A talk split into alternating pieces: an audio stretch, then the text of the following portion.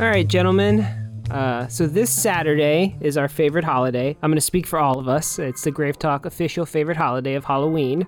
And I put together Um, I'm a huge Arbor Day fan. Don't don't speak for me. Arbor Day. I mean, that is obviously the second best holiday. Everybody knows that. But Yeah, yeah. uh, I put together a little quiz about Halloween, the holiday, not the movie. One of y'all are going to walk away with the coveted Grave Talk Halloween Championship Award, which consists of me saying, Good job. You guys ready? Oh man, the stakes have never been higher. Let's get it on. So here's what we'll do. First, to choose who goes first, uh, we'll have y'all pick a number, and I'll just think of one, uh, one through ten, and then we'll alternate between you know whoever goes first and whoever goes second. I have six questions, so three each, and if there's a tie, I got a couple of tiebreakers, uh, and then kind of a sudden death tiebreaker if it really gets down to it. All right, pick a number. One. Uh, the Pixies taught me that God is seven, so we're gonna go with seven. Uh, Mark, I don't know who the Pixies are, but I was literally thinking exactly seven. All So that's ridiculous. You don't know the Pixies, really? Uh, I said no. Should I?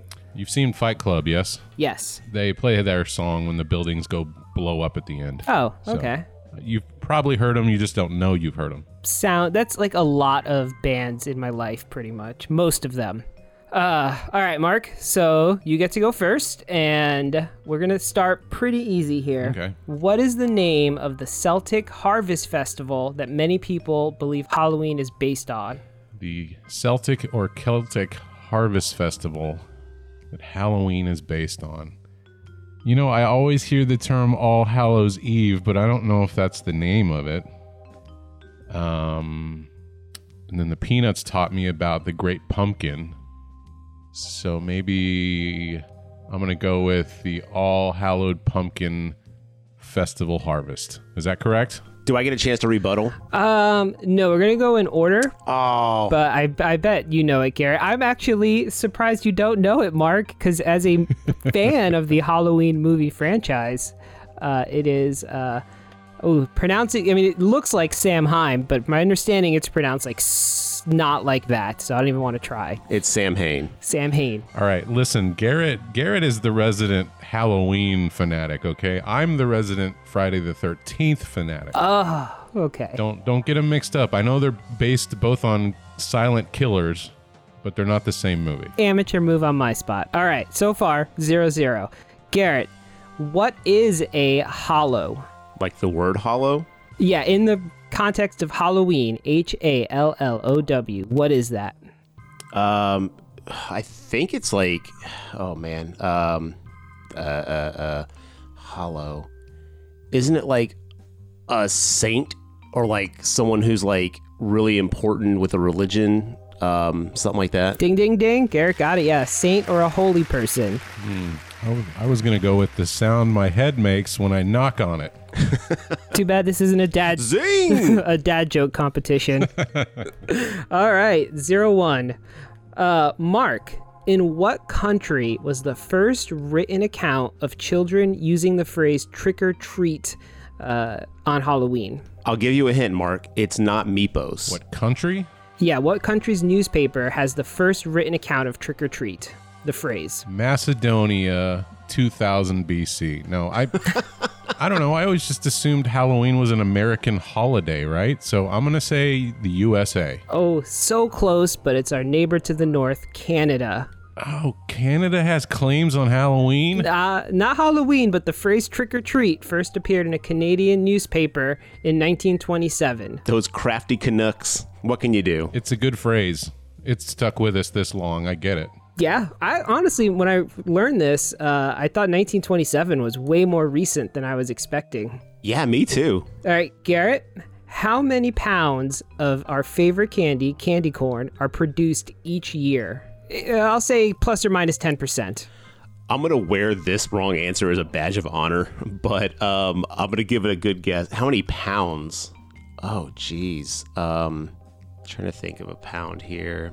Let's see. Every every month, I buy a pound of chocolate covered gummy bears. That's uh, I'm gonna say seven thousand. Oh, okay. Uh, it's much more like 35 million pounds. Oh Jesus. Ooh, what a waste of food and sugar. Uh, according to this website, that is about 9 billion pieces of candy corn each year. My God. Yeah. And candy corn is just sprouted into all kinds of other flavors now. There's like a Thanksgiving candy corn that's like turkey flavored. Oh, it's like eh, they're on a drawing board thinking, how can we make this candy worse? Ah, make it turkey flavored. You know what? No one's ever said, you know what? How do we make this candy better? And someone said, meat flavored. And everyone's like, get the fuck out of here. it's the worst thing I ever heard. That just sounds like somebody's going places. That's how you innovate in the candy space. Make it taste like a protein. Oh, it's so disgusting. All right, so what are we at now? Garrett 1, Mark 0. That's it. Uh, all right, Mark. When was Halloween first celebrated in the United States? And we're looking for a decade here. So, for example, uh, 1520s. Oh boy. Um my lack of Halloween knowledge exposed on this quiz. That's going to be a shirt. Mark doesn't know shit about Halloween. hey, I think I've mentioned before that it, early on in my life, Halloween turned into Hallelujah night at church, so I quit celebrating Halloween because of my parents' religious beliefs. I'm going to go with 1950. Okay, interesting decision considering Trick or Treat was 1927. You blew it! Oh, crap. I already forgot that answer. See? I'm really bad at dates. I'm no good at my history quizzes. I can get the geography down, though. I'm good at that. Uh, it was the 1840s. Uh, that's what I meant. Numbers are all the same. 1950s, 1840s. You were so close. we'll give you half credit, Mark. Okay, thanks. 110 years off. That's that's in the ballpark. Uh, all right, Garrett. Uh, which vegetables were jack o' lanterns originally made from? Oh, which vegetable? Well, we all know that tomato is considered a fruit due to the fact that it has seeds, so it definitely wasn't tomatoes.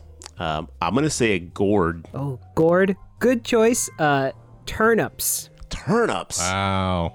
Yeah. oh, okay. I mean, a pumpkin is a gourd, right? So that's Oh, that's good point. weird. Yeah, that's kind of that's splitting hairs on my part. Yeah, okay. You know, I'm an idiot. Let's go. So we didn't need a tiebreaker. One nothing. Garrett is our uh, champion, our Halloween champion. So as promised, good job. Do you have a tiebreaker question ready, loaded? I do. What is it? How many licks does it take, on average, to reach the center of a Tootsie Pop? And whoever is closer uh, will win. So we're talking legit licks, or like the the cheating owl who would lick it three times and then just eat it. Legit licks, no biting. Okay. Look, I didn't spend 70 years of my life learning how to lick things not to know the answer to this one. Okay. Garrett's got it ready. Uh, I'm just gonna go with ballpark and say 1,800 licks. 18? Okay, okay. Garrett? I'm going to say 921 licks. Well, by Price is Right rules, Mark wins, but according to this website, it is 252 on average. 252. I said 1,800. Oh, you said 1800? I thought you just said 18. Uh, well, in which case, then, Garrett wins 252. Still undefeated. I was like, which Price is Right game are you watching, man? I was astonished because I heard 18. I didn't hear the 100 part, and I was like, damn, these are some very small uh, Tootsie Pops or something. Yeah. I think what's most astonishing is just how hollow my head actually is.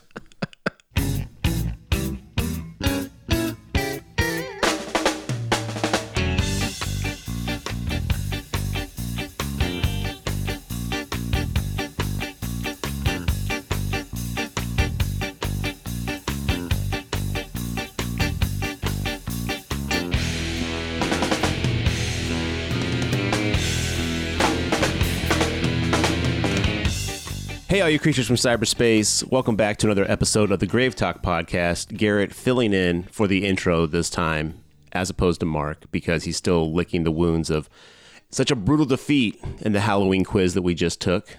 Um, so, guys, how are we doing, Mark? Never before in my lifetime has my fallacies been laid so bare. I, I thought you said phallus, and I was like, whoa.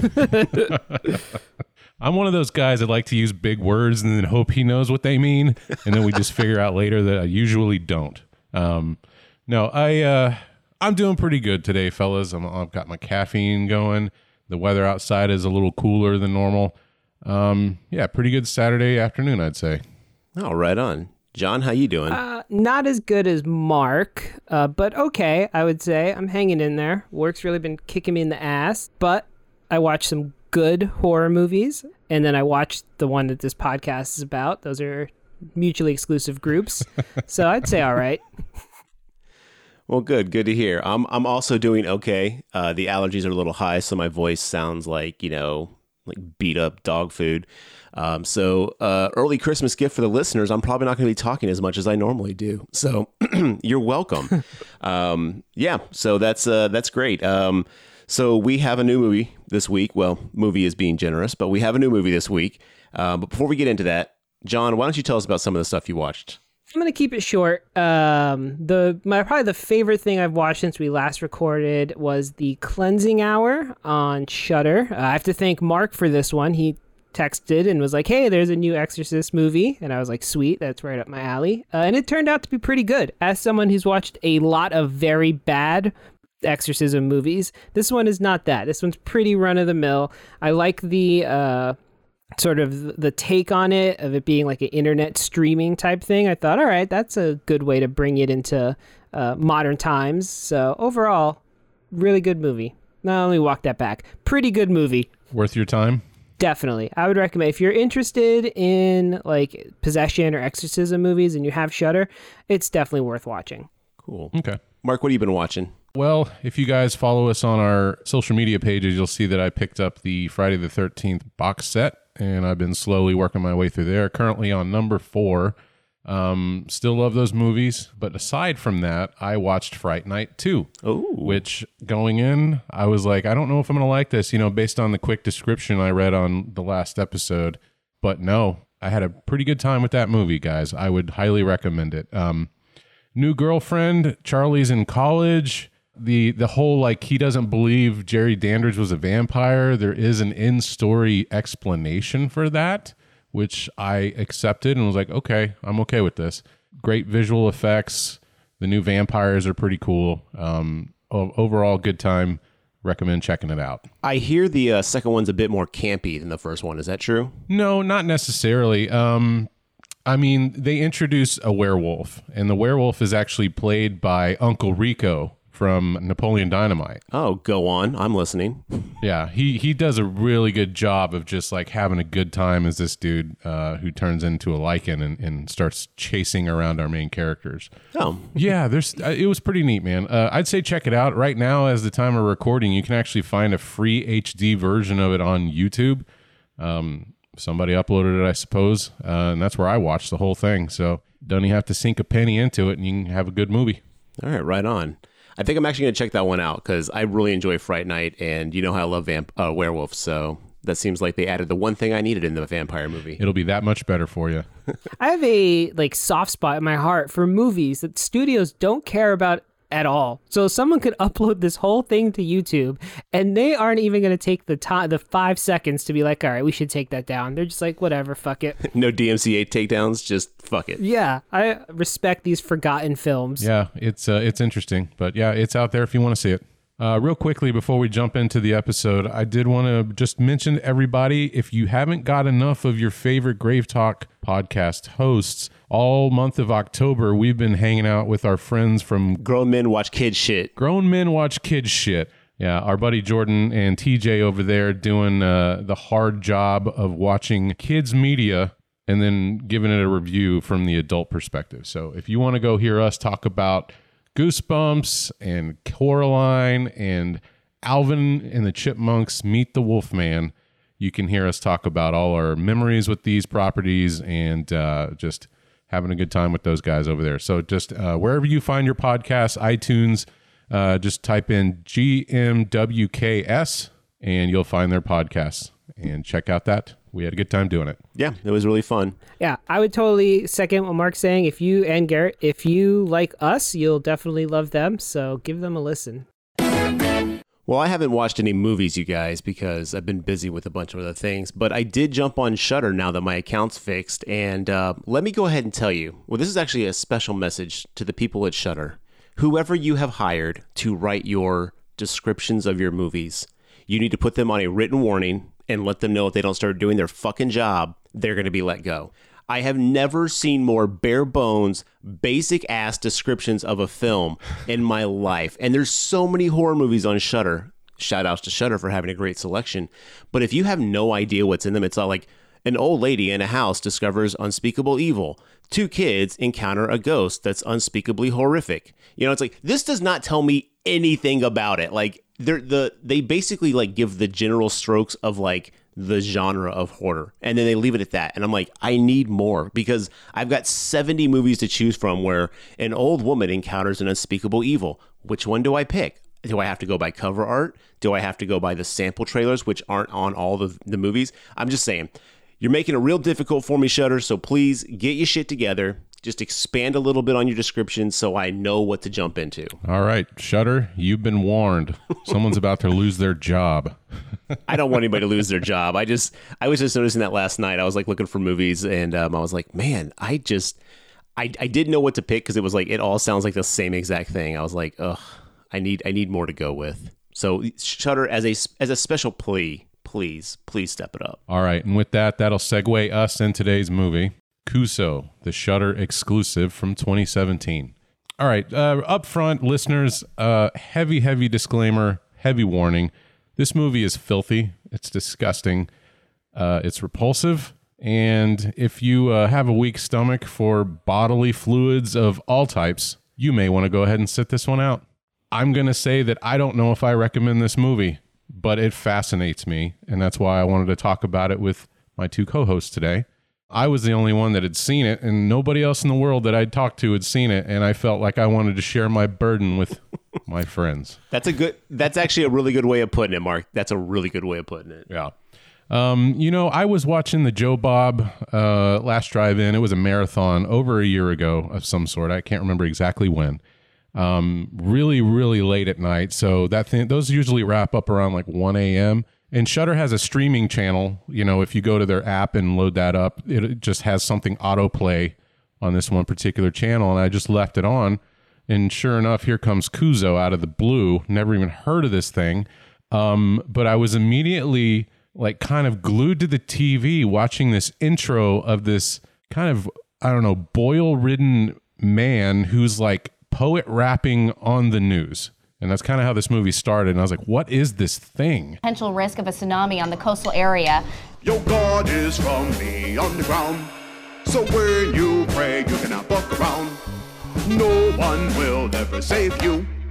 Once you're dead, then you're dead, there is no coming back. Newsflash, the world cracks wide fuck open, swallowing you and your homies whole. Whole notes, holistic remedies, the whole kit of caboodle. It is holier than now. Digested by the earth, you have been jailed in essence, bewitched in prison. And I just sat there and watched the whole thing in disgust. And I couldn't stop watching until it ended. And somehow they kept ratcheting up the filth and disgustingness through the very end. I mean, that last scene that we'll get to in a minute. Oh boy, I uh, I just I didn't know how to feel other than disgusted and repelled. And I think a, a movie that can invoke that kind of emotion from me and still have me watch the whole thing, there's something to be said for that. Now, again, I'm not recommending this movie, but I have to unpack it, and that's what we're doing today. Um, so this one uh, was created and directed by Flying Lotus. He is a gentleman who has his. Uh, he's been in, in kind of the industry doing some stuff with Adult Swim. Back in the day, he did some animated and musical bumpers between shows. Um, also, David Firth. This is also he's he's on this project. He's uh, an animator. He's known probably most well known for his. I don't know if it was a Flash web show or something, but it's called Salad Fingers. But if you look up Salad Fingers, you're going to recognize this character. He's kind of slumped over, green faced guy with big eyes. And what's also unbelievable about this is kind of a couple of the names they have involved in this. You got George Clinton from the Parliament Funkadelics in this doing a really gross scene um, I, that I can't believe he signed up for. You got Hannibal Buress doing a voice. You got Tim Heidecker from the Tim and Eric Show, and there's a really brief cameo from Anders Holm from Workaholics. So clearly these guys know some names. But before we jump into what the movie contains, fellas, this was the first time you got you guys got to experience Kuso. I want to hear what you had to think, uh, what you have to say about it. Um, I got to tell you, Mark, I watch a lot of bad movies, dredges. I mean, just the real bottom of the barrel shit. And this is probably the worst thing I've seen in a long time. It is visually, I guess, stimulating. I mean, it's 24 frames a second. They get that done. But it, it's almost like, you know, when, well, this is probably old parenting type shit, but if you get caught smoking a cigarette, they'd be like, smoke a whole pack. And then you're like, oh, I never want to smoke again. It's like they saw the Adult Swim bumpers and were like, what if we make 90 minutes of this? And it just doesn't work. And I was like, this is terrible. And on, if it wasn't for this podcast, I wouldn't have made it more than 20 minutes. And I like into the movie. I stopped watching it multiple times because I'm just like, what? Uh, this is just disgusting. It's like all fart and shit jokes. Like, it's not, ugh.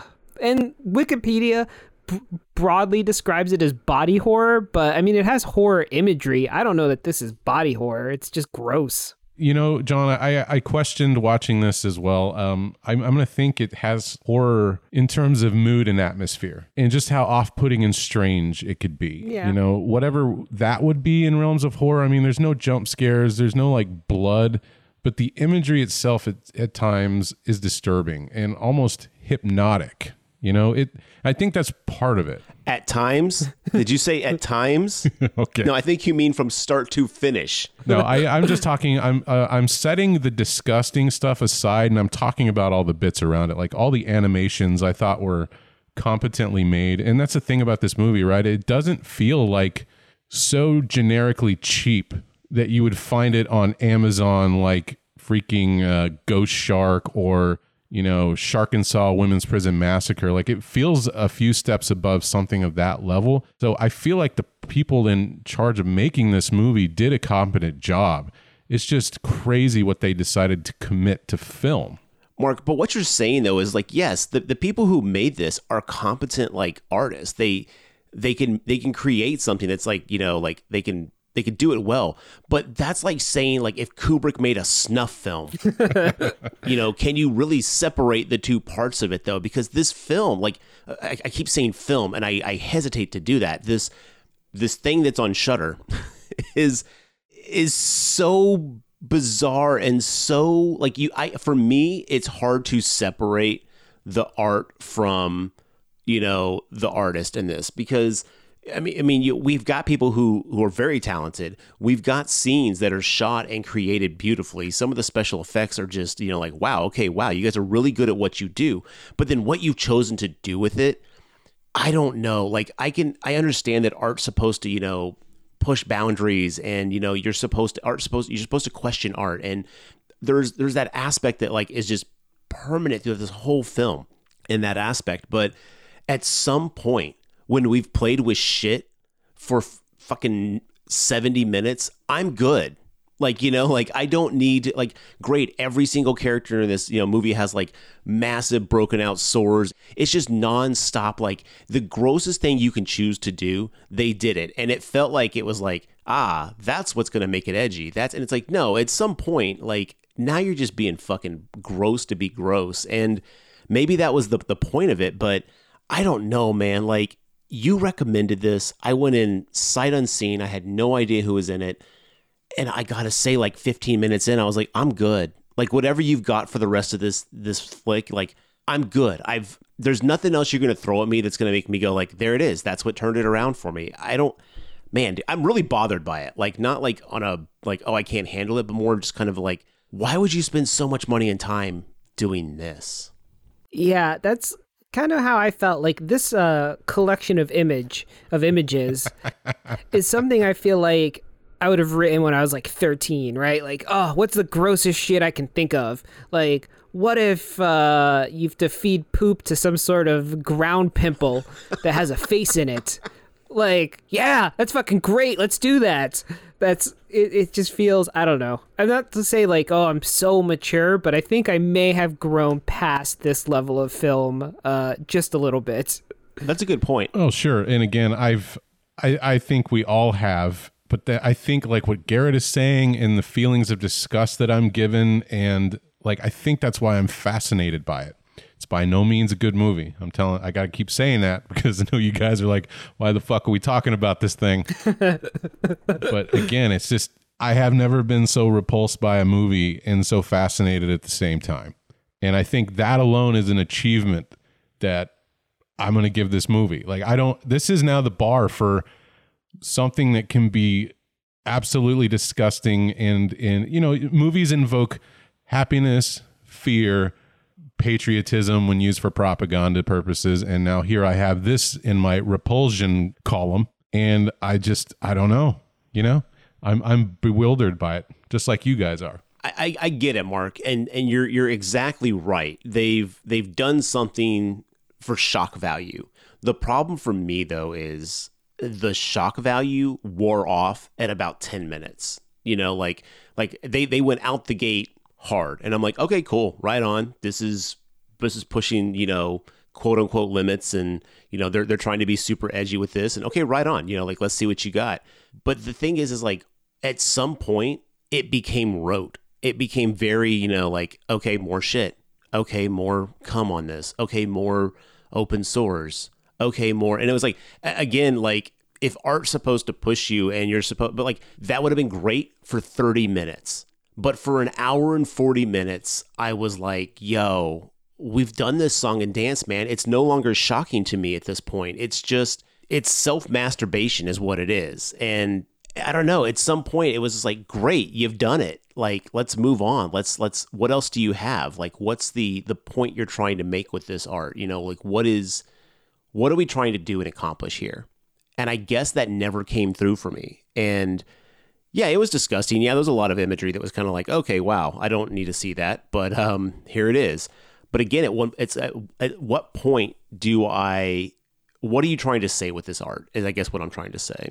Yeah, I there there is a little something I have I can add to that, uh, but let's get through some of the info on this one first. So, according to Rotten Tomatoes, 22 critics uh, gave it 30 36 percent. Um, 57% of the audience liked it out of 229. That is so much higher than I would have ever expected. Uh, I guess the people who made it through this movie and decided to uh, review it are probably like the kind of people who would like it, though. Because, like I said, I would have stopped if it wasn't for the podcast, and I would have never thought about it again. Because it, uh, you know, to give this movie a prop, it opens up 110%. Like it, whatever happens in the first 15 minutes of the movie, that's what the rest of the movie is like. So if you don't like the beginning, you're not going to like the middle, and you're definitely not going to like the end. That's a fair point. All right, let's see if Shudder's description writer can do this one justice in Garrett's court.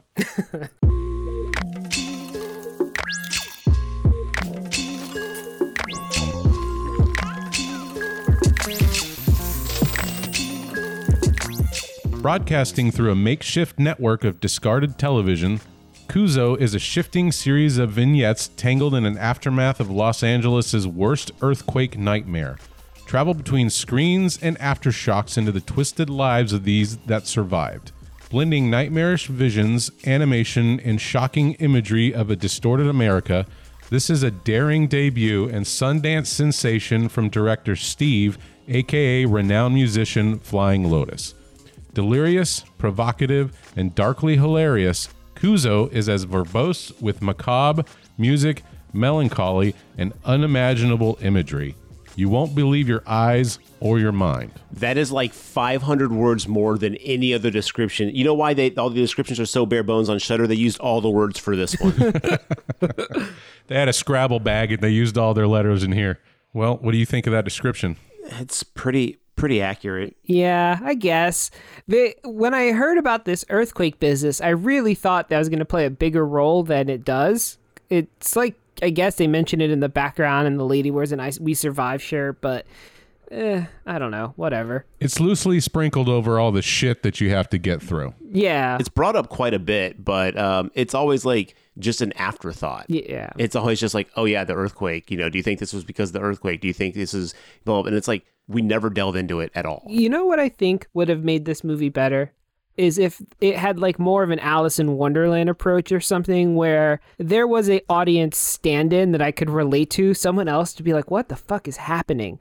And there were two times I thought that was going to happen. Um, and in neither case, though, did that end up being what happened. But I feel like if there was someone else I could have latched onto that also was as flabbergasted by what's going on, maybe I would have appreciated this film more as a general audience member, you have no connection to why you're watching this. So I think, John, to your point, if we had actually had an audience stand-in of some kind, it would have kept us more, you know, like kind of engaged. Like, oh, they're dealing with this too. Like, I can at least relate to this character. But this movie is bananas off the wall, crazy, gross, and so I, I just want to ask out the gate, like, what's your favorite segment? Like, I want to know, like, what you guys thought was the most entertaining, not shocking or anything, just the most the one that you thought was the, the best segment of this movie? Uh, I don't know that I could say I like the any whole segment, but the one that I most enjoyed when it was on screen was the one with the girl and the two weird interdimensional beings with TV faces. It was particularly the inter- interdimensional beings with TV faces that I liked. I thought they were funny. Um, and I was like, okay, you know, I could take a breather on this one. Uh, that was probably the only one that I was not actively hating while I was watching it. Um, I enjoyed Dr. Clinton if I can air quote enjoyed. um, I, I, I found myself laughing at several bits of that. So uh, that particular segment, we see a gentleman come into a doctor's office after seeing an ad on a television um, saying that he can cure you of any fear instantly. And the whole segment feels like you know have we kind of hinted this is like deep deep adult swim humor cranked up with poop and pus and and, and cum right like that's what it's all been injected with and I, for one, find myself really drawn to the adult swim style humor, you know, the Tim and Eric's, a lot of that kind of stuff I, I really like. Um, I felt that there was a lot of comedy in this particular scene with the gentleman at the doctor's office, and especially when we find out why he's there. He has a phobia of tits, and I just found that that concept to be funny. I was just like laughing at it again, even the second time through. Um, and then again, just coupled with the fact that I can't believe P Funk is the doctor in this, and then he proceeds to have a, uh, to, the the procedure that he does to cure people. It was just so like, what the fuck for me. Mark, hold up, back up. Did you say the second time through? You've watched this movie twice now. Yeah, I remember I told you I saw it like over a year ago, and then I rewatched it for this podcast. Oh, I didn't hear the rewatch part. I thought you were still working off the first watch. no, no, man. Um, I w- like I said, I watched it after a Joe Bob marathon, and I must have been just drunk enough to like just sit there in awe of this thing the first time through. Just like you know, asking the same questions you guys have said. What is this? Um, another question I have is who is this for exactly? And it sounds like maybe nobody. maybe it's literally just for Flying Lotus and his buddies that made it. Well, it's for 57% of the 200 people who reviewed it in Rotten Tomato, apparently. Mm-hmm. I wonder how many of those people though liked it because of just who's in it. You know, like I wonder if that's just fan bases being like, "Oh, I like what my people do" type thing, okay. as opposed to what's actually on the screen. But again, I could be wrong. There could be like fifty percent of the people who watched it on Rotten Tomatoes who, who were like, "Hell yeah, this was the jam." I I do believe there are people out there who are like really into this surrealist bodily fluid type grossness. And I don't know, I think like maybe 10 or 15 years ago I might have actually enjoyed this movie more. Uh so maybe it's for like people in their early 20s or, you know, mid-teens. Maybe that's the target audience for this film. Yeah, I mean that's that's definitely possible. I mean and again, my my experience with this was so interesting because the entire time I watched this, like when it first starts off, Mark or Mark or John, I don't know who said it, but it first starts off with this like person kind of doing like slam poetry over these sets and it's one continuous shot and they keep like moving the backgrounds behind the sets to further reveal more and more um you know scenes and things he interacts with and it's kind of set in this like this new studio type aspect. That was amazing. Like when it first started, I was like, oh, if this whole movie's like this, I'm in. Like if this whole thing's done like in this weird like slam poetry dialogue kind of like nonsense, cool, bring it on. I don't care if there's a little grossness. But then we switch right into that first scene. And when we say scenes like these, there's like there's scenes that are intercut throughout the entire movie and the fact that like you'll get like let's say from start to finish there's one cohesive little storyline of this anthology. It's broken up and you'll revisit it throughout the the movie come back to it as it concludes itself. So you know characters you're introduced in the beginning you don't get like conclusions to till the end of the movie but man that next scene i was like okay cool. I i see what's going on here but then we start getting into like the part where like they're rubbing cum on each other's faces. And I was like, okay, this is definitely trying to gross me out to gross me out. And then I think the next one is the one with the kid, right? Yeah, the the farts kid, and that one's all just fart and poop humor or grossness. Yeah, and I mean that's the thing is that's when they first started introducing like the feces aspect of it, you know, and I'm like, okay, fine. But then after that, the feces stuff is just a running theme. Like honestly, like this is this is like a scatological like experiment. like there's so much like just not and the thing is like every time they present it, they present it as like, oh, that's gross, right? Like, oh, check out how edgy this is. And I was like, look, the third time you fucking start dicking around with shit, I'm over it. Like I'm just like, okay, you've done it. I felt like it never ramped itself up. And when it did try to ramp itself up, it was familiar.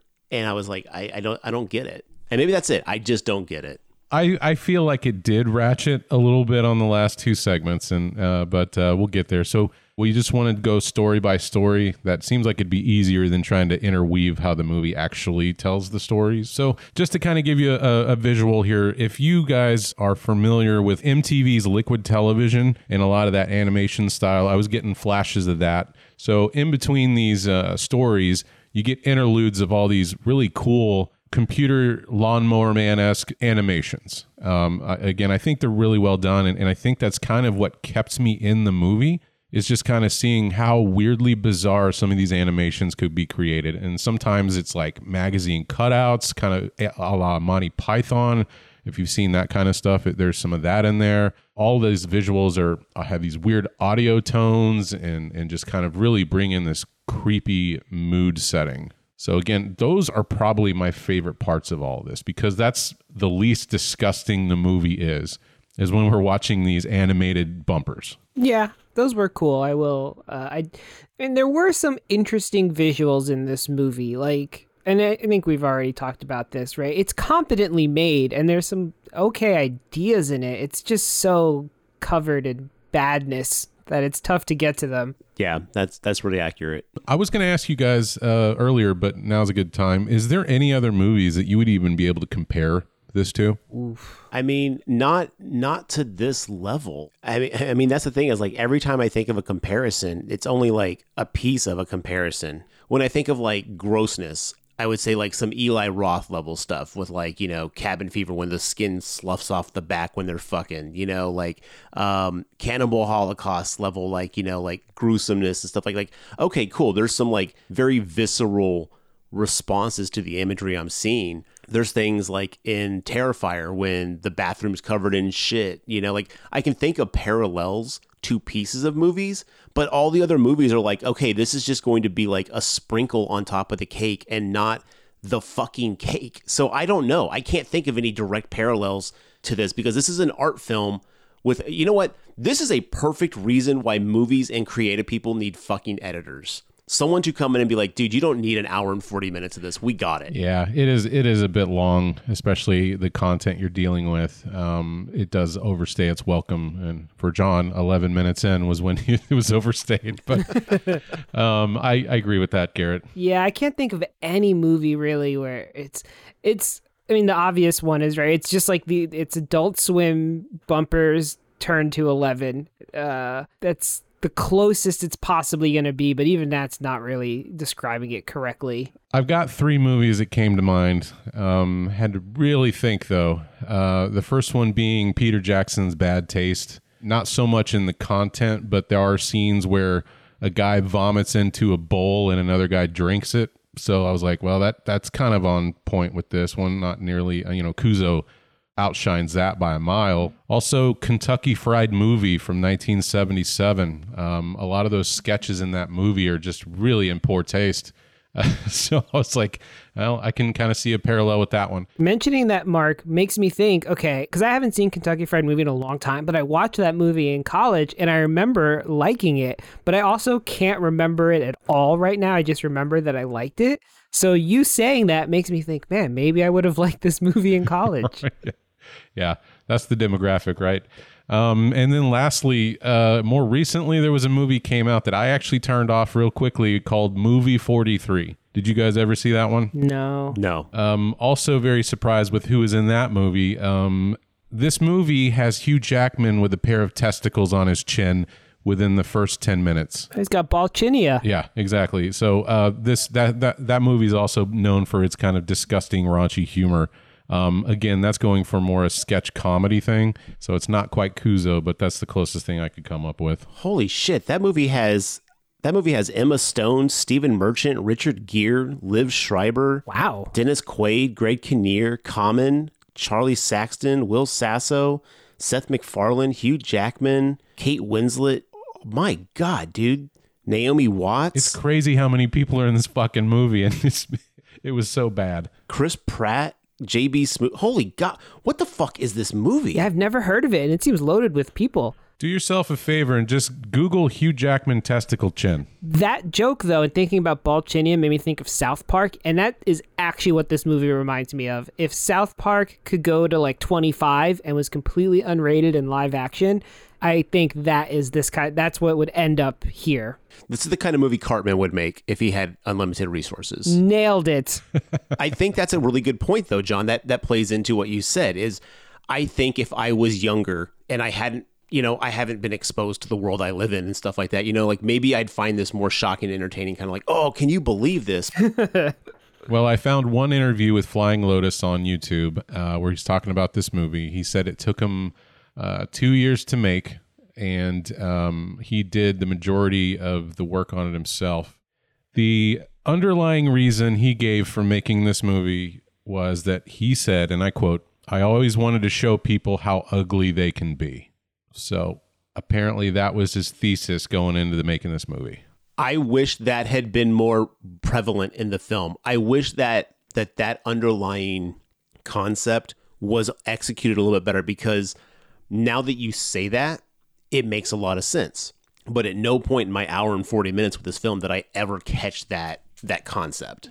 I'm calling shenanigan pretentious artist talk. that showing people how horrible they could whatever. You were just trying to gross people out and are now trying to like justify it with some some highfalutin fancy talk that I'm not buying. Yeah, you you think he came up with the the material before he refined it down to one sentence? Definitely. This is that is retrospective justification, man. It's a Tommy Wiseau the room situation. It was always meant to be a comedy. Like bullshit, dude. I would respect him so much more if he was just like, I don't know, I thought it was cool. Like, all right, dude, dig it. Like, don't try to tell me you're teaching me a lesson here, because the only lesson I got is that you like shit jokes. Okay, well, let's go ahead and get into this as best we can. Um, we'll try to uh, de-disgustify it a little bit. Again, not seeing it visually is probably going to help our listeners out because I would assume the majority of you won't want to see this. so why don't we start off with The end of this episode. that's it. See y'all later. Next week is going to be something way better. I promise. Uh, no. Do you guys want to start off with the the lady in the cave? Yeah, let's get that one out of the way. Oh, that one was so weird. It's the one I understood the least. It's also the one that was the least disgusting, I think. So, in what I assume to be is is there's a there's a a woman underground who seems to have been trapped by the earthquake that we've cited, right? The the overarching theme that some crazy probably the worst possible earthquake ever because now there's transdimensional beings showing up. Everybody's been mutated to some degree. There's like John said ground pimples with faces growing out of it. I mean, this earthquake, I don't know what the fuck, but it must have ripped open some sort of reality hole or something because there's no way a normal earthquake would do this, obviously. Again, kind of maybe to John's point, maybe this was all made and then the uh, kind of the the connecting tissues was built on top of that to make these stories somehow have some sense of coherency. But to that again, there's this woman down underground. Um, clearly, she's been there for quite some time. She doesn't have any food available, And she keeps talking about her child. Her child's missing. She's like, I need to get to my baby. And there's scenes of her like eating dead cockroaches. At some point, she, she starts chewing on cement, trying to get to the other side. Strangely enough, there's talking roaches in this movie too, because you see over in, in the shadows, there's this animated roach that's watching this woman eat apparently uh like a dead family member or something like that. oh, what a weird ass movie. just trying to, I'm just trying to put the imagery out in words, and it's it's tough. The the general visual feel of this segment is um, very dark, very claustrophobic. Um, it's it's a lot of a lot of shadowy uh, imagery. Uh, when you see movement, it's it's it's bathed in shadow. Um, you really have to be paying attention to what's going on there, and a lot of really um, extreme close up shots of this this woman kind of you know reacting to her surroundings and hearing noises. I would say the most impactful part of this segment is the the audio um, because there's there's rumbles and ambient noises that that really do sell this kind of trapped um, this trappedness that you you can't see too far around you. You are you don't know what's beyond some of these walls. You don't know what's in the dark, and the the audio does a really good job of selling that. So I think that as far as the um, the atmosphere, this one is probably the most um, effective when it comes to that. Yeah, I totally agree with that, Garrett. Um, if you want to really get me good, if you have a lot of audio, uh, uh, sensory sounds, mood setting things, like those always get to me uh, under under my skin uh, way more effectively than like a jump scare would. At some point, the woman down in this this this cavern esque area starts hearing a voice, and it's telling her, "Hey, all your answers are in the hole. You got to go into the hole. Your baby's on the other side of the hole." And she's like, uh, uh, the woman doesn't speak English, so anytime that she starts talking and the movie wants to let you know what she's saying, it translates it on the screen with some like kind of scratchy written writing. So she says, "Don't worry, baby, mama's coming," or something like that. And then the voice says, "Don't whatever you do, don't fall in the hole, because if you fall, your bones are going to be liquefied." Well, sure enough, like first thing we see, she immediately starts going down that hole and falls, and it's a, probably one of my favorite shots in the movie. It's this really, really wide shot where everything on the screen is black except for this corridor of bouncing lights that this quote unquote hole represents. And it's just the woman's body falling from the top of the screen to the bottom of the screen with all that moody music that Garrett was talking about. Imagine Gandalf falling after he when he's fighting the Balrog and they find fall into that giant cavern with the water. That's what it kind of looks like. Yeah, absolutely. Um, the next time we see the woman's story come on screen, she is down inside this hole, and there's like a tiny portable black and white television in front of her face. Um, and it pans to the back of the woman, and her legs have been fused into another woman. And apparently, she's fallen into this like little space where this other woman was living, and she's like, "Don't touch my shit." And then like you look at the television, and then it's showing this woman and the lady, but it's playing it back with like a sitcom soundtrack, like laugh track and stuff like that. I, I didn't quite get this part of it either. So, John, you saying like this didn't make a lot of sense to you? This is kind of where it started falling apart for me a little bit. I'm like, what? Okay, so what does this have to do with anything? And then Yeah, and she's like yelling, "You don't grow into me, I grow into you." And like it was so bizarre and it I couldn't piece what it had to do with this woman except maybe it's just like, "Oh, look, you're in this weird place now, I guess." Because you went down the hole. we're gonna have to do some head cannoning to fix this one, fellas. Are you ready? oh yeah, love headcanon. the hole in the disco lights maybe that was some sort of trans-dimensional portal or your reality portal like remember the the voice told her if you fall it's going to liquefy your bones. Well it, it must have happened in that falling uh, procedure. And when she landed in there she must have melded with that other woman. She's immediately knocked out with a with a rock by the other woman and then fade to black. That's it on that scene. And the next time we revisit this woman again the, the woman's gone, but so are her legs. It's just like a like a a block of meat. And then the roach, who we saw earlier, pops out of her hair and says something like, "Don't fear the fecal matter." Do not fear the feces. for that is your baby.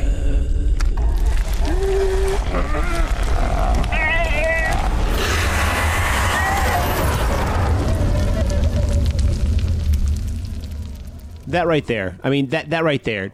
Don't fear the fecal matter. Like, why? Like, again, this is, and this is like, this part of this segment is happening like three quarters of the way through this movie. So at this point, it's like, this is not edgy anymore. God, I don't know. I'm really bothered because I hate shitting on this thing because I'm like, yo, some artist did some stuff. Good for you. But then I'm also like, I, I don't know. I'm just, just it upsets me. This whole thing upsets me. All right. Well, we're we're we're almost one fourth of the way through this, Garrett. So let's just get through it. What the roach says exactly to her is not to fear the feces, for it's her. It is her baby. And then behind her is giant fecal slug coming at her with eyeballs, and she starts crawling through this tunnel as fast as she can as this giant shit slug chases her, and then it eats her. And then when she's in there, we get this POV scene of some more crazy lawnmower man esque uh, imagery. Yeah, it's just all kinds of like disembodied body parts squirting, you know, pixelated red liquid, and a man is impaled on a spiky object surrounded by red tentacles. It's just crazy batshit stuff that we're seeing in this stuff, in these segments, really. And unless I'm mistaken, and I think there may be only one more scene with this woman, it's her emerging from one of the pimple the ground pimples. Yeah. And that was like, what? So, oh, maybe, okay, head canon. Maybe she is trapped in our Los Angeles where there's an earthquake and it's all crazy. It's all, you know, generally normal. And falling through this tunnel, she uh, exited into this new bizarro world that Kuso set in. So maybe that's her journey from our universe, our dimension, to their dimension. Yeah, I uh, I'm gonna go ahead and, and back that play, John. That uh, is more world building than Kuso ever gave us, but based on the images thrown on screen, that makes sense. Now maybe we should wrap into story two with the weird kid that we mentioned before with the ground pimple. So, John, why don't you do your best to tell us about Weird Kid in the Pointy Hat? All right, the ground pimple. So this one is about, I guess, a kid. He looks like a grown up, but he goes to school. Yeah, he was definitely an older person playing a child, I think. And again, don't forget, listeners, all these people have something visually wrong with them, right? So this guy has giant boils on his face. Yeah, that's like a or, or growths. very common theme in this movie. Like everyone has face boils and face growths. So he's, uh, you know, a small person and he's wearing like a colorful hat. And we get introduced to him eating some like gross food that's given to him by what I could assume is his parental figure, his mom. Then he goes to school and he shits himself. Hilarious, right? Uh, and he gets embarrassed and he like gets laughed out of the class and this is where he runs into the woods um, which the woods besides this weird growth uh, pimple thing seem pretty regular Well, it, pretty woodsy i would say. Except for like say the plucked chicken that's swimming in the in the in the riverbank. oh that's right. He does see that. So now i wondered okay actually great callback mark because i did have a question about that. Did he really see a plucked chicken or is he just hungry because he hates the food that he's being fed? Oh man, I didn't even think about that possibility, but now you got it rolling in my brain. Yeah, so he just Looney Tuned, miraged himself a, a, a cooked chicken floating down a river. Well, don't and don't forget this plucked chicken spreads its legs and gives birth to a pig face. Guy wants chicken and pork. Can't complain with that. yep. Mm-hmm. Uh, God, this movie's so weird. Can I also just point out that Anders Holm from Workaholics, his only scene is in the classroom setting, and don't think like it's not a school. It's it's like a it's a wooden shack in the woods, right? So it's I mean it is a school, but it's not like school building. No, they're in the forest. And when the kid shits himself, one of the other kids who before they sit down to class is being force fed ice cream and he's not happy about it. I don't know what that was about. Maybe he's lactose intolerant. Could be. then they throw that kid into the hole and like lock him in a hole. I was like, well, what did that kid do? It was the other kid that shit himself. Why are you punishing this other the other boy who was forced to enjoy ice cream earlier? Easy. He's ungrateful. In this surrealist world, kid got ice cream. He should be eating the shit out of that ice cream because this world sucks. Everything about living in this world is miserable, right? You get just Please don't say eating the shit out of anything in this episode because literally that could happen in this movie. Yeah, yeah. uh in fact in this very vignette, right? I mean that does happen. Yeah, um, Anders Holm actually like when when the kid shits himself in in bizarre fashion. Anders Holm goes right up to the kid's pants and starts sniffing them strangely, and then he gets laughed out of his classroom. Yeah. From start to finish, bizarre choices are made. If you haven't figured that out by now, To be honest, I have blocked a lot of this movie out of my memory and I watched it yesterday. I watched this movie approximately 24 hours ago and I just am trying to will- willfully forget it. uh, so, uh, thank you for bringing in some color there. So, he runs through the forest and he finds what I'm going to refer to as a ground pimple. And it's just like, I mean, it's like flesh colored and it has an opening and like a gross fucking tongue. I mean, everything about it's gross. Like the tongue's extra gross. It's this whole thing is just, I found it very uncomfortable to look at. I was like, what is this ground creature? I guess maybe a worm is a better, like, okay, if like an earthworm was giant and its mouth part was sticking out of the ground, maybe that's what they were going for? It looks like a fucking anus, is what it is. It's a giant fucking like ground bubble with an anus that's pulsing, and inside the hole is as as the more this kid takes a shit, n- like ten feet away from this thing, picks it up and goes and feeds it to it. The more it does that, it grows a face. Then it starts feeding shit to the face. It's I don't fucking know. yeah, I was really trying to be like to avoid the the, the I mean, what it, Garrett's right. That's what it is. I was trying to dance around it, but that is definitely what's happening. And yeah, he just keep the the kid just keeps shitting and keeps giving it to this anus, which then yeah evolves a face, and then I don't know what does he do to Charlie? He like evolves him. That's not the right word. It gives him. He just is able. He gets like a green fucking light that shoots into his head. yeah, it like trances him out, and then he starts. We get to see a little bit of what's going on in his brain, and then he what he wakes up yeah, on the ground in in the uh, forest, and then he barfs up an eyeball, and he puts the eyeball in the newly formed face inside the pimple anus. Yeah. What did I just say? Yeah, yeah. What you, did I just say? you accurately described what was on screen. you forced us to watch this, so got no one to blame but yourself here. Oh God. Saying these things out loud, you're just like somebody wrote this on a piece of paper and was like, "Yep, that's what I'm doing. We're going to make this movie." And in this vignette, there's no dialogue. Right. There, there's there's absolutely no spoken dialogue at all. So it's all it's all visual representation of what's going on, which I, I appreciate how each each vignette had its own unique um, feel and take. Um, I thought that was very interesting, but that's the only thing I'll say was interesting. Well, I, I really liked the because I think the ground pimple anus thing looked like a physical effect, right? It didn't look like CG to me. It, it felt like it might be an actual puppet they were controlling. Yeah. I think it was. I think it's. I think it was actual practical effects. A lot of this was actual practical effects. So I, I appreciated that and thought it looked pretty cool. As, for, as disgusting as it was, I thought it looked good.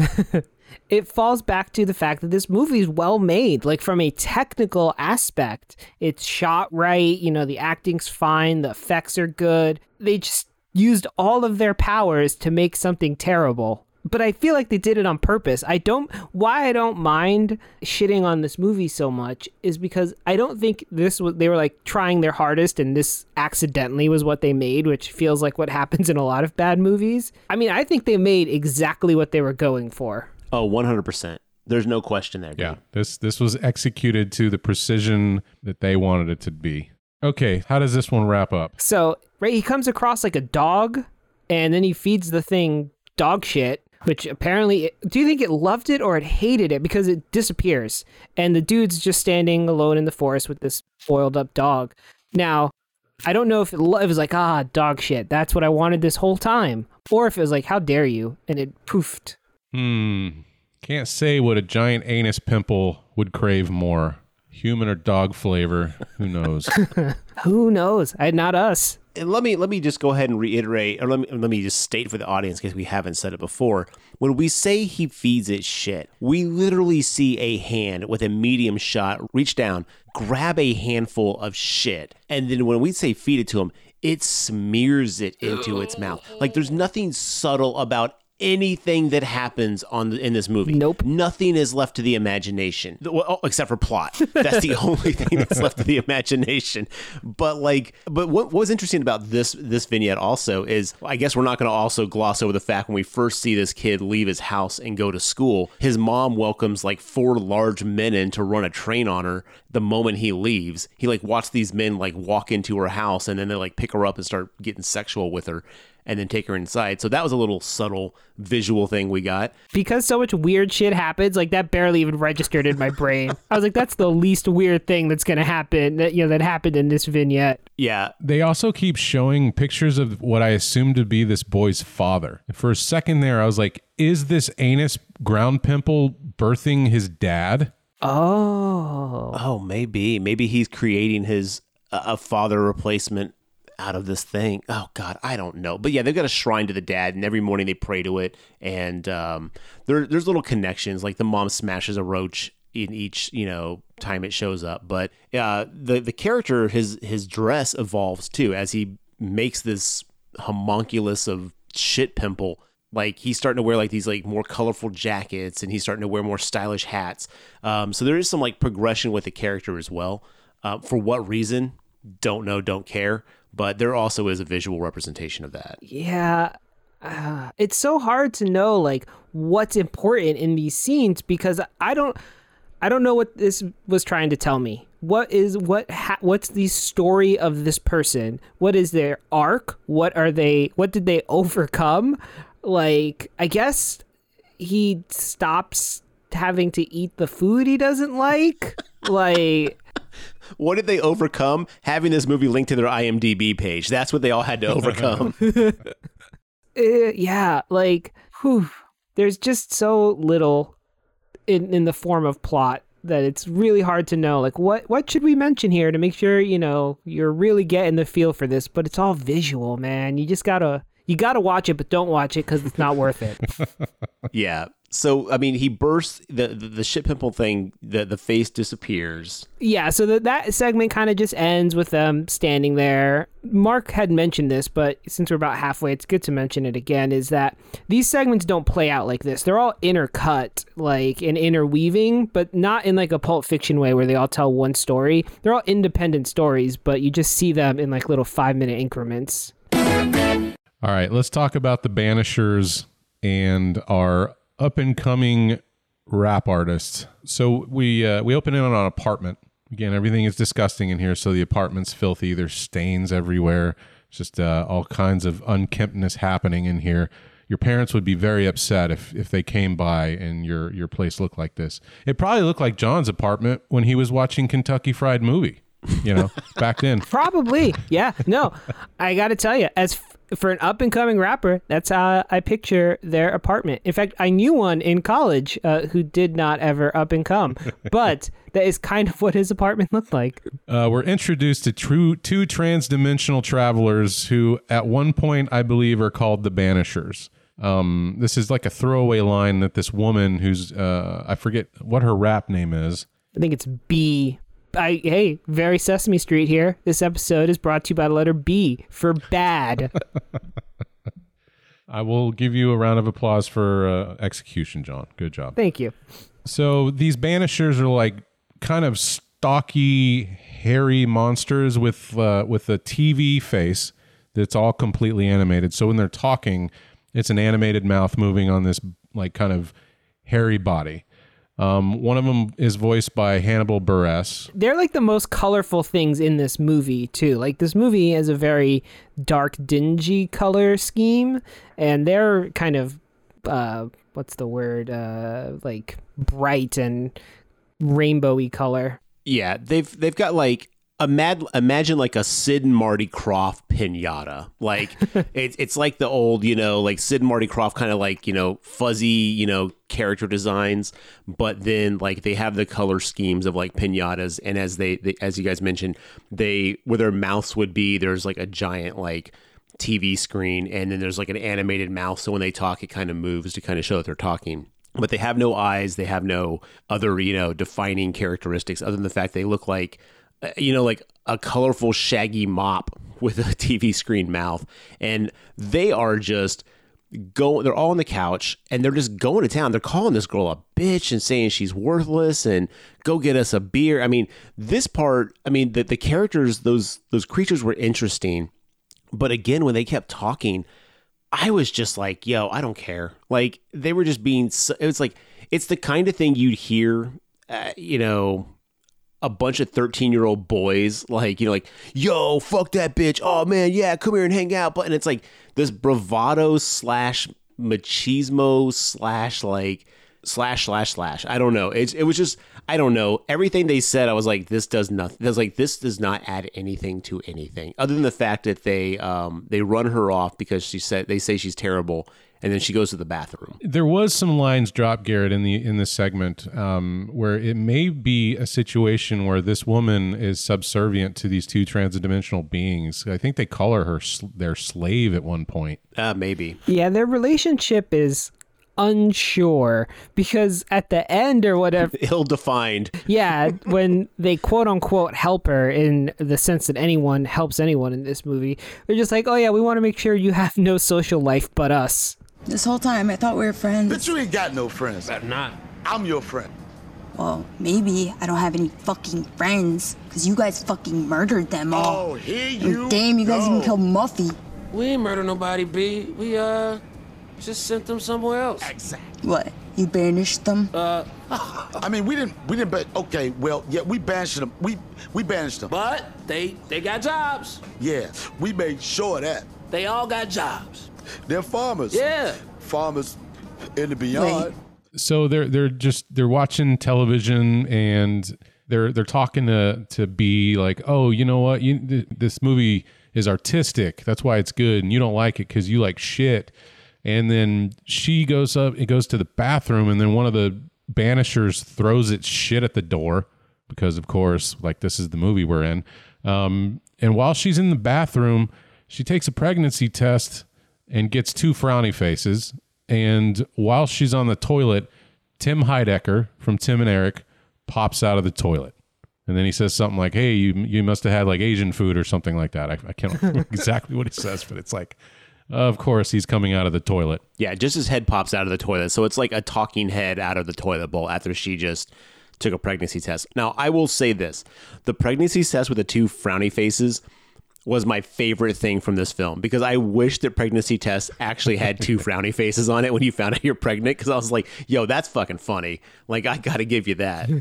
Yeah. she like does not blink though and this dude's head pops out through the toilet she's just like what are you doing here what about the restraining order well, they know each other. yeah but he's coming out through a toilet Yes, he is, John. Yes, he is. she just accepts this and is mostly concerned about why he's visiting her Yeah. She even says, like, Hey, what about that restraining order? He's like, Oh, no, I just want to be a part of your life. You know, maybe we can hang out and listen to your mixtape later. And then, you know, now that he's talking about her, uh, you know, interest, she's like, Oh, yeah, maybe we can do that, you know? Um, and then she like smushes him back into the toilet and flushes it. And then when she goes back out to the living room, she's pelted with shit, and they the the banishers laugh at her. And then we see her again when she goes to the let me see, I have this down right, the Valley Coat Hanger Clinic.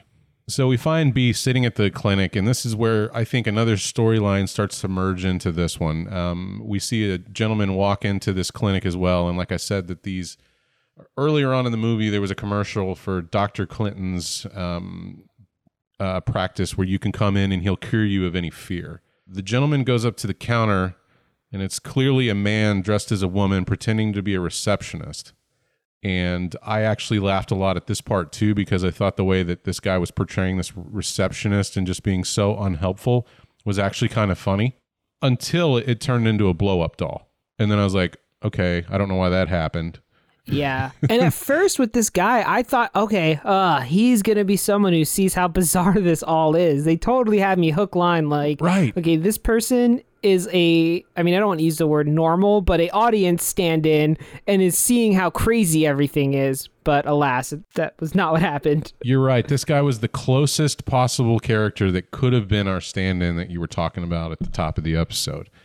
But uh, no, he's not. Um, the blow up doll starts squeaking, and apparently he understands the squeaking of a blow up doll, and then he feeds uh, the blow up doll his his uh, copay fee for going to see Dr. Clinton.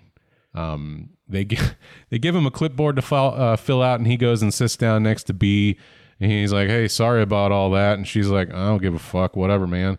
And then he starts like the questions on the clipboard. Have you ever ejaculated into your mouth, anus, or blocked it to come inside yourself?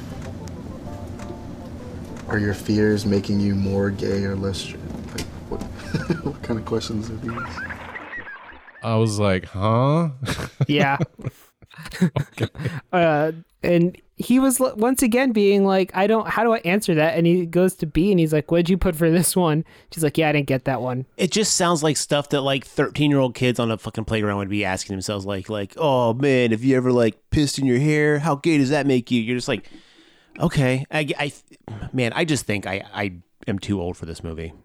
I feel like that might be a thing. You probably are. We're all too old for this movie, but uh, it's just Shudder exclusive. I wonder why they paid for this movie. But this scene was legitimately like where I thought the movie was going to do a turnaround because you're right when uh, when that character's talking to the uh, the receptionist, I was like, okay, this is funny. This is actually like you know like okay, we've got some like decent like you know something's happening here and and to your point john we finally had a character that we could kind of relate to in any form or fashion because he was like wait why are you saying this what i don't know how to answer that Yeah. very much like how we feel in this movie so far but I appreciated the fact that he was like he was still in this crazy ass world. He was still living in it. And then when he sat down to answer that questionnaire, that was kind of funny. It went on a bit long, but whatever.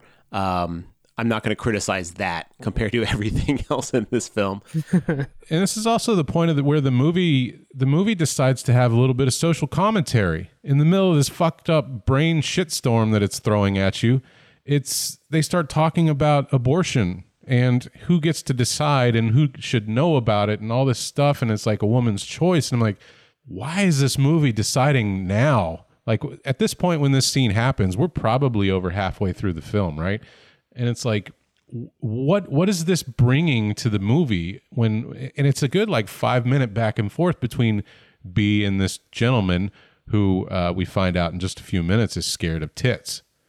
Um, you know he's telling her hey you got to go tell tim heidecker that you you're gonna have his baby. And she's like why would i tell him? I don't even like the guy. And he's like well it just seems like the right thing to do. And she's like well it's my body. And he's like still kind of fucked up. You're not gonna tell him. And she's like ah fuck off whatever again, I don't know what purpose this serves, or it doesn't really add anything to that social debate. No, I wonder if it was added in just because for shock value. I wonder if it was added in just because of the the like, oh, that's a that's an edgy subject. That'll fit right in with everything else edgy we've done. Or maybe this legitimately was like some kind of like s- direct social commentary they were trying to talk about. just didn't feel like the right time and place, especially considering what comes before it and what comes immediately after it. It's like, eh, kind of seems a little demeaning to an important topic. Yeah.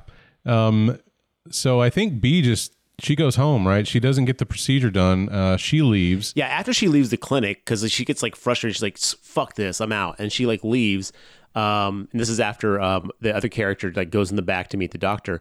She leaves, and then we cut to her um, going to Tim Heidecker. I don't know Tim Heidecker's character's name, so fuck it. I'm just gonna call him Tim Heidecker. He they go to his house. She goes to his house and like climbs through the window, and he is fully naked on a bed, like a mattress, not a bed, but like a mattress. Like, and he's got this weird. Um, I want to call it like imagine five pillows mashed together made out of flesh with like vaginas and nipples on it and stuff like that and he's like hunched over it and he's like fucking the hell out of this thing and he's just fully naked fucking this thing and she walks in he's like oh my god that's so gross you know like is that supposed to be me it's completely non-identifiable as anything other than a, um, a meat sack. So I don't know why she thought that, but um, he's just like, no, don't look at me, don't look at me. You shouldn't be seeing this. And then I, Uh, for the life of me, I can't tell you the dialogue that happens at this point. But she finds that he has a shrine to her on the wall, like it's like all these pictures and candles. Yeah. and you could tell he's obsessed with her.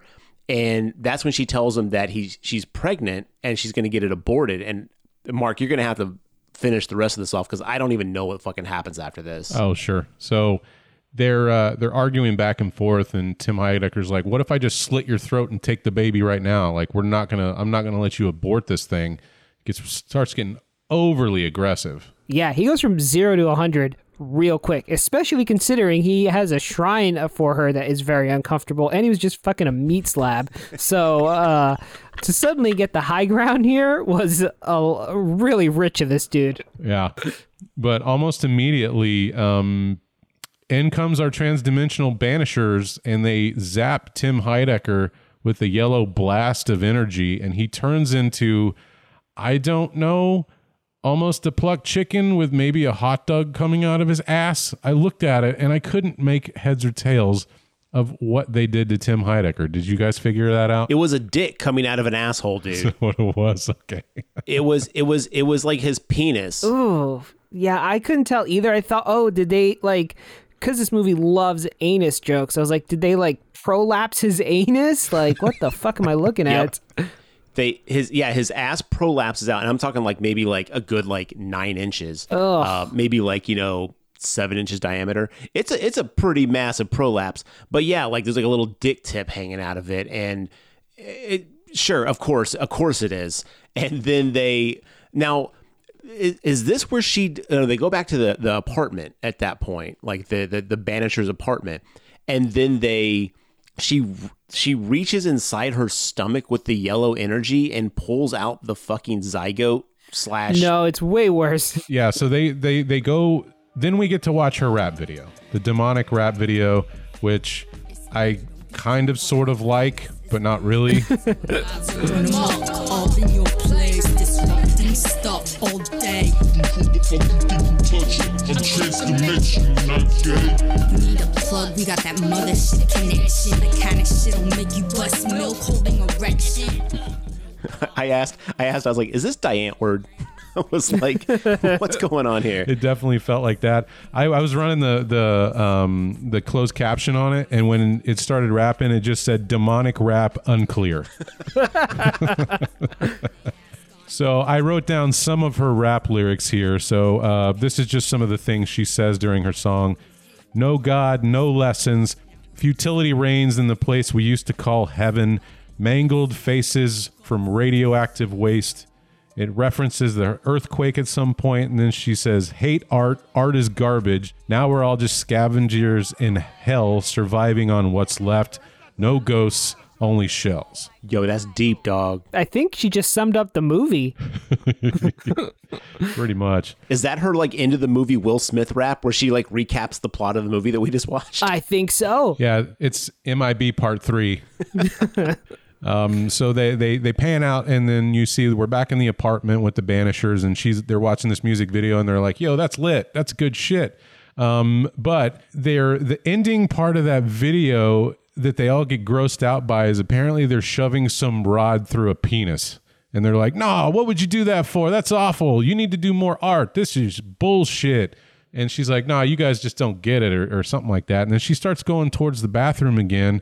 And she's like, well, it's a shame I still have old dumb fuck's baby in me. And one of the banishers go, wait, what? And then he fucking shoots a yellow laser. And then we go inside of her body. And then we get to hear Scorpion from Mortal Kombat go, get over here. And they yank the fetus out of the body. And then it's so fucking dumb. He throws the fetus at her, and then it says we get to hear from Mortal Kombat fatality, and then we hear the famous MK3 toasty guy. And then they're all laughing about it, and she's super pleased that she got her abortion that she wanted all along, only a little differently. Then she says, we should smoke this. All right. does she really are you fucking kidding me Nope. Nope. Oh, I swear to God like I, I don't even look again. This shit's just trying to be. They they think they're fucking edgy. At some point, someone need to come in and be like, dude, this is just not. come on, man. Like like what the fuck? Honestly, I can't believe Mortal Kombat licensed those sounds to them. I mean, I know it's like a fighting game, Oh, I don't think they did. but like this seems extreme even for Mortal Kombat. I I would I would put five dollars down right now that Mortal Kombat, Warner Brothers, the people who own the Mortal Kombat thing, did not license the fatality for a fetus being ripped out of a woman and then toasty when they talk about smoking a fucking fetus. No, I, I will 100% guarantee you that is not licensed. Yeah, but how hasn't gotten taken down yet though? I don't know. Let the lawyers work it out. But that that surprised me. I was like, whoa. I think that was the the running theme for the whole movie is let the lawyers work it out. And then as we wrap up that story, you see her put a uh, a lighter and fetus to her mouth, and then that ends this one. Okay, we're almost done here, guys. We're getting close. All right, let's go back to Dr. Clinton's office. As you may mentioned, I, I told you there was a man who was afraid of tits there. The the nurse comes out with her bosom hanging out, uh, big red bra, giant tits.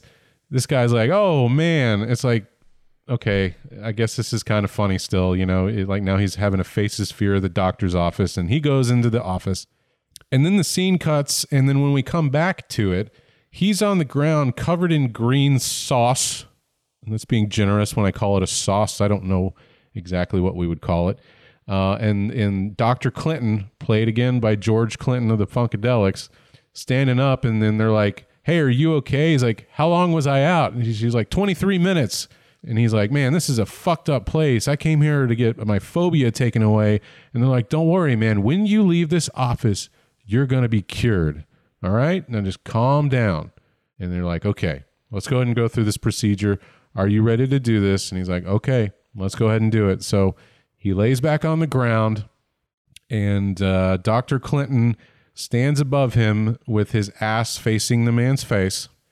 And they say, okay, let's go through and pick out the music that we're going to listen to during the procedure. And they go through some little cheesy MIDI beats. And at some point, like they like one of the tunes and they start grooving out a little bit and it's a little weird. And he's like, nah, fuck that. Let's just do it a cappella. And he's like, a cappella, this shit better be on point. He's like, yeah, I got this. Don't worry. And they start chanting, what was it? Mr. Quiggles? It was something like that. I was Mr. Quigglesworth or something like that. yeah, I was having a real hard time like understanding what they were saying. Uh, and I don't know if it was just me or what, but they yeah they just start chanting the same word over and over again, and it was weird. Yeah. So it was weird. The subtitle of this movie. Yeah.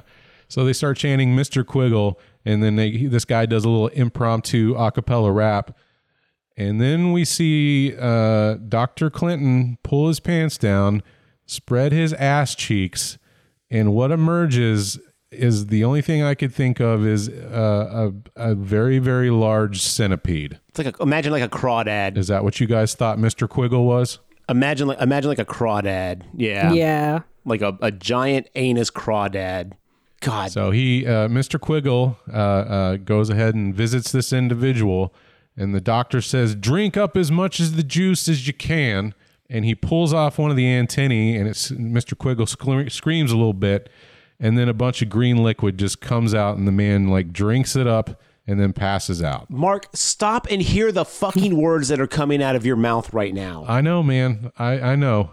This is as, as gross as it sounds. You, the listener, you see this. There is no like, there's no, this movie is NC 17 cubed, right? It's, it's as filthy as it possibly can be. And you're seeing every bit of this in visual gross detail. So it's not like a movie who would like hide it off screen and you just have to put the image together in your mind. No, you you see this all. You see the man open his ass. You see the crawdad centipede come out. You see him snap off a tentacle and drink the the green goo that comes out of the tentacle. Now he wakes up and he's cured of his fear of tits. We know this because Mark, you left out that uh, Dr. Clinton has a extremely busty nurse with her tits like just like fully pushed up, like it is cleavage to the max. But of course, it's covered in sores and you know massive like wounds and stuff like that. So it's it's disgusting. Nothing nothing can be nice in this movie. Um, and when he yeah, when he does wake up, he looks over at the nurse with her tits like all like half hanging out, and he's like, "Oh my god, I'm cured!" Like he looks like he goes up and he's about to punch the boobs. Though I was like, "Dude, calm down! Like don't go straight to hitting tits as soon as you're cured." Yeah, no, uh, and then and, and to show his gratitude, he's like, I gotta tell Mister Quiggle thank you. So Doctor Clinton again opens his ass, and then he's like, Yeah, let me get a fist bump, Mister Quiggle, and then he puts his hand uh, through his butt to fist bump his Now- uh, his crustacean pal. Now this this shot right here though, I gotta give him credit. This was fucking hilarious to me because when he's like, Doc, thank you so much. Oh man, I can't I gotta thank Mr. Quiggles. And he's like, if you got to, you got to. Clinton bends over, spreads his ass. Now the shot is like imagine um, a screen that's black, and in the center is a a hole that has been opened up, basically symbolizing the asshole. And so it's all dark and shadow in the foreground, and then through the hole you see um, the patient being like, "Mr. Quiggles, you in there? Oh man!" So it looks like he's looking, peering in. We're in the hole, and he's he- we're peering out at him, and you can see like little like um, shadows of antennae and stuff like that from Doctor Mr. Quiggles inside, and he's like, "I got to give you a fist bump." I legitimately like I didn't know what to do at this point because I was like, he's gonna fist bump this thing, which in turn means he's fisting George Clinton's ass. and I knew it was coming. I knew it was about to happen. And the fact that it still happened, I was just like, at what point is enough enough? Like, like it was hilarious to me this moment because I was like, what a fucking like the concept of that was hilarious. But um, oh my god, I was just like, wow. So to like what you said, Mark, someone wrote this down. Yeah. And to, you know, we had mentioned earlier this film uh, proves why the editors exist, but I think it did have an editor, and the editor's whole job was like, all right, but how can we involve butts in this? and that's just they went through the whole script, and they're like, all right, what if we put you know some anus here? And that is just what they that was the editor's job. Look, we all love a good butt. we all love, you know, you know, all sorts of stuff. All right. And and no no shame into anybody who enjoys this film. But at some point, like it almost seems obsessive, this movie, with like shit and assholes and uh, again things that fucking Cartman would find hilarious. Like it, it it's so nonstop, it almost seems weirdly obsessive. Like this guy's like the Captain Ahab of fucking like things coming out of asses. maybe he has like a phobia, right? And he wrote this movie to work through any kind of butt phobias. Ooh. Guy's afraid of tits, but the you know Steve uh, or Flying Lotus ass fear, ass phobia, and this is just his way of working through that maximum exposure therapy. now that is some headcanon I can get behind. Yeah, I like it. Well, let's wrap this up. We've got one more vignette to get through. Garrett, why don't you bring us home? Oh, thanks. This one, um, I, I, we didn't mention the names of these, so let me just tell you. Um, the first one we talked about with the woman is called Sock. The one with the ass pimple and weird kid with the pointy hat, that's called Schmear. I, that Smear. There's no H. I put that in. um, Mr. Quiggle is our storyline with Rapper B and the guy with the fear of tits. And lastly, we're going to end this one with Royal. Wait a minute, they had names? Yeah, at the end, if you if you sit through the credits, they give full credits to the people that worked on each short. If you if you sat through the credits, Mark, what the fuck? You know we didn't sit in the credits on this one. no. Like the moment it faded to black, I was like, "Fucking menu, menu, menu! Let me be done with this."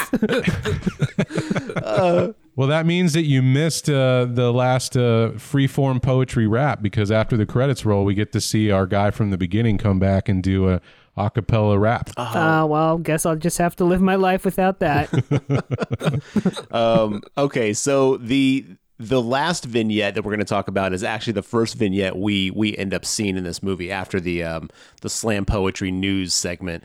Uh, We we cut to and I, feel free to jump in at any point because I'm going to fuck this up because again, all this is just fever dream for me at this point. Yeah, and this is actually one of the shorter segments, Garrett. So there's not a lot to it, really. Yeah. Oh, there's a lot to it, Mark. I'm going to get into it. Trust me. Um, so um, we we open up with this guy who's in his bed and he's he's hearing noises.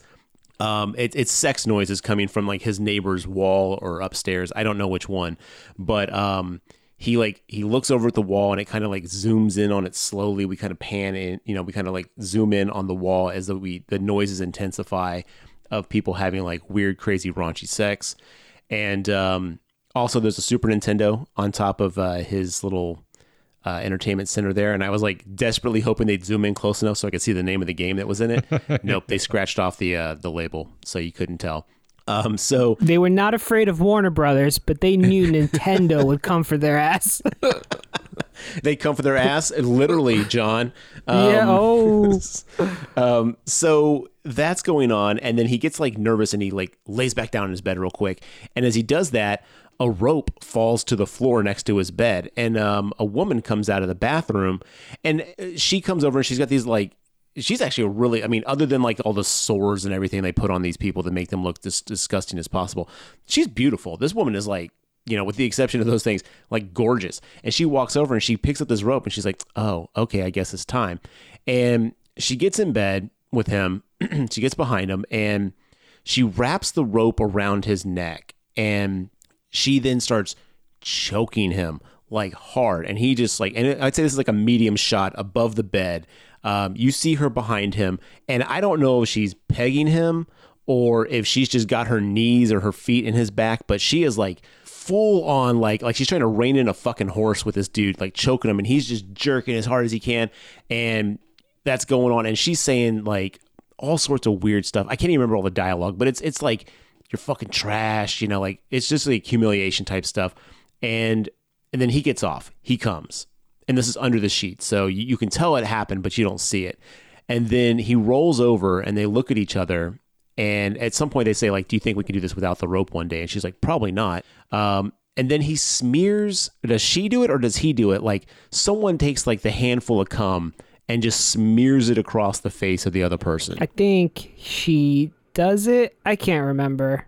Uh, I I think she does it though. It's visually much worse than how Garrett describes it to listeners. It is disgusting. I've seen pornos like fucking like amateur like fucking like Pornhub pornos where it's like less blatantly disgusting than like what they're showing here. It's there's nothing hot about this. I mean, maybe to some people, but you know, like the the visual aspect of it is like it's that duality of like, okay, this is this is kind of kinky and sexy, and then it's like just just visually disgusting. Um, so she smears it all over his face, and then I think they kiss each other. And that's when we cut to other vignettes in the, the movie. But eventually we come back and um, Did you mention that she has a scarf around her neck? yeah, she's got like a, a neck like thing. And he he's like, okay, now it's your turn. And he like kind of goes for her neck, and she's like flinches away, and she's like, no, no, we're good. You roll over and take a nap. I thought this was going to be like the old um, the old horror story with the, the lady who had her head cut off and she takes off the, the ribbon, her head falls off. I thought it was going to be like that. if only. no, if only, if if only it was that fucking classy.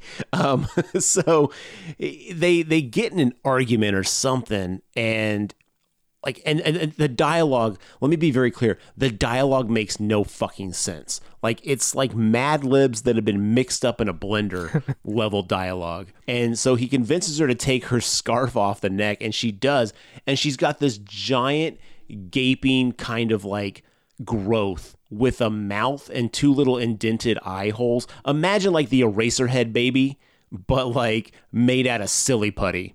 Um, and it's just like hanging off her neck. And then the thing starts talking to her, talking to him because he's like, you know, you got to love me with her, you know, blah, blah, blah, blah, blah. It's a package deal. And he's freaking out. And he's like, let's go to a doctor. We'll get it removed right now. And she's like, no, no doctors. I don't know why she's so committed to hanging on to this thing on her neck, but she does not want it removed. Well, it- she says that uh, uh, she tried burning it off. She tried everything she could. They're freaking out about it. And also this this boil creature thing has an English accent and has a male voice. And it's actually voiced by the animator David Firth. Oh, really? Yeah, it is it is so gross. But yeah, he even says something like you kept trying fire and that didn't work, you know. It's like it's talking to both of them. He's like, You're just gonna have to learn to love me too. Yeah, it, it's, so it's so weird. And then I I do not and and thank God I don't, but I do not remember how this next part happens. But at some point, he's decided that he's got to fuck this thing. it's gross. It's something like this. It's something like the first thing we got to do is get you out of those crusty pants, and then it's like, yeah, show it to me. It like it's so gross. It's so off-putting. Yeah, like the boil like talks him into it. I don't know. I don't remember. To your point, the dialogue. It's all just a big blur. But the boil. I mean, I'll be honest. I jerked off this whole fucking scene, you guys. I was hard as a fucking rock. Okay, um, so I'm just kidding. Um, yeah, so he he gets basically like you know negged into fucking this thing, and um, he he does, and and when we say fucking this thing, we see it like it's a it's a fucking dick that goes inside this boil with a mouth, and it's like sucking him off. And then the next thing you see, you see like a, a behind the back shot, a medium shot of, of him just like grabbing her neck and head and just fucking the shit out of her neck.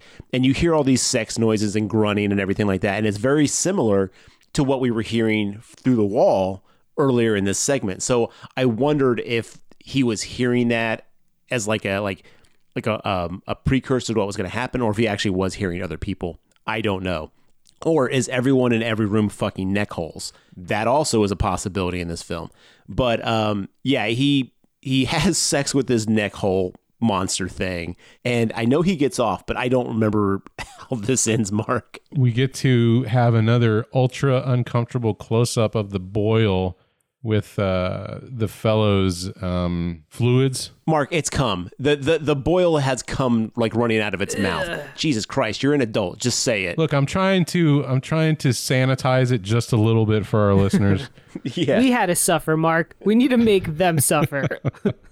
there I think the the guy's like, "Oh, that was pretty good." And he's like, "Well, now that you fucked me, don't you think I should at least have a name?" And they're the lady's like or you know, the woman who owns this boil is like, "Yeah, he's got a point. I'm going to call you Royal. Royal the Boil." And that's it. That's how this thing ends. Uh, that's all, folks. now that would have been a hilarious ending. You get that uh, chicken with the pig face to do that, but you know. John, you're on to something. Yeah, and then like I said, the credits roll. We see uh, each segment uh, give credit to where it, it's due. Uh, maybe not wanted, but due. And then we get um, to see our gentleman from the beginning, who actually is Flying Lotus. That's the guy who did our impromptu rap at the beginning, and then our into poetry slam at the very, very end of this. Okay, cool. Um, again, I don't know if it's some sort of free form flowing thing, but it not a lot of it made much sense to me at the end. Um, but yeah, that's how we close out Kuso. It closes out, and again, fuck me if the the talent involved in this is not great, and the the skill and craftsmanship that went into this movie isn't top notch. It's just what they chose to do with it was just yeah baffling, fucking mind boggling. So one thing I do want to bring up that we didn't really touch on too much is the music itself. I thought the music was pretty good. We've got tracks from Aphex Twin in here. We've got Akira Yamaoka from the Silent Hill series. He did some music for this, and then of course Flying Lotus's songs. Some of that stuff, I was like, man, this is actually a good track if you remove this from the movie. I, I got I definitely got Chris Cunningham feels from this movie. Um, the guy who did like a lot of the Aphex Twin videos and um, some things like that. Um, I don't know if you guys have ever seen his um, his short film Rubber Johnny. yeah, I've seen Rubber Johnny. Okay, that is a just it reminds me of this, except for the fact that like that was weird and gross, but it was like okay, this is very, but it, that was also only ten minutes long. This is an hour and forty, but um, Yeah. yeah, no, I I definitely got some Chris Cunningham feel from this movie, but um, yeah, the, the, the audio was good. The sound, the soundtrack, and the um, the audio cues and everything like that were really well done. And I think it without those, man, imagine if the soundtrack was bad. This would be utter trash. Mm-hmm. Yeah, I agree that I probably would have turned it off a lot. Uh, I would have turned it off. Period. If uh, the audio didn't get me through, along with those animations. Uh, may, maybe these musicians just need to stick with the music side of it. Um, maybe Flying Lotus. I don't know. Again, it's competently made. It's just not good. It's just disgust. It's a it's an hour and forty minutes of disgustingness that makes me recoil.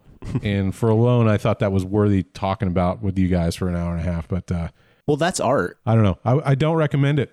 I don't recommend it. yeah, it's it's hard to it's hard to really definitively like make a judgment on this film because while I do feel that things like this should be able to be created, I feel like if this is the kind of art you want to make, okay, fine, you know, do it. Like, you know, it's a form of expression, you know, like go for it. And it's well done in its own aspect, but again, art is subjective. Art is about taste and you know, to that point when the scene where um the the banana splits characters are hanging out with the Die Antwoord girl, um, like she's like, This is shit, this isn't good, this isn't art, this is trash. And they're like, No, you don't get it, you don't get it. I, I feel like that was a direct like, you know, like play at this movie.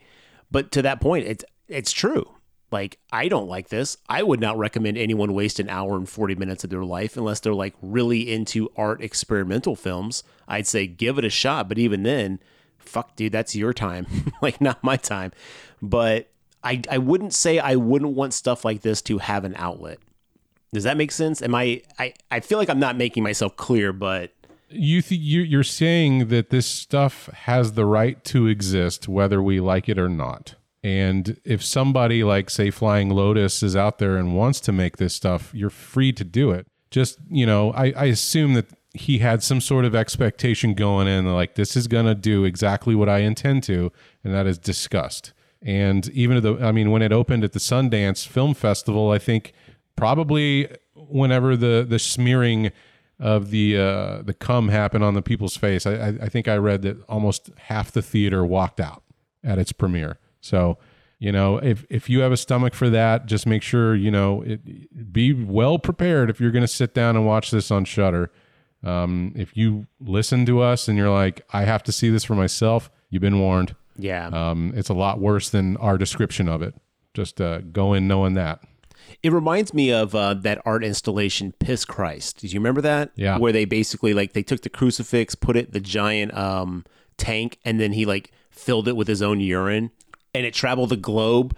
And like I don't know, like to me, I don't get that kind of art. I'm like, that's okay, great. You peed on a crucifix. What's fucking what what what did you have to do to? It's shock value, and I don't know. I I. I personally struggle with shock value being art um, as a form of like you know like like oh that's it takes talent to do that, but I don't know. Again, I'm glad this movie exists. It's not for me. God, I wouldn't recommend it to anyone. I, it, it definitely falls in the piss Christ category, or the guy who canned his own shit. You know, this is that's another art piece that's out there. There's a lot of this kind of stuff that, uh, um, again, it's like okay, you thought of an idea that maybe hadn't been done yet. Doesn't necessarily make it good to me, but it, like you were saying, I think this stuff deserves to exist, and it's there for anybody who might find enjoyment in that. Yeah, I mean, deserves to exist. I don't know about all that, but has the right to exist. Uh, I would, I would certainly not recommend this movie though to anyone at all, even a little bit. Though the soundtrack was dope, it does slap. I concur with that. Ooh, Find that on iTunes or something. slapping soundtracks back in this business. All right, let's do it.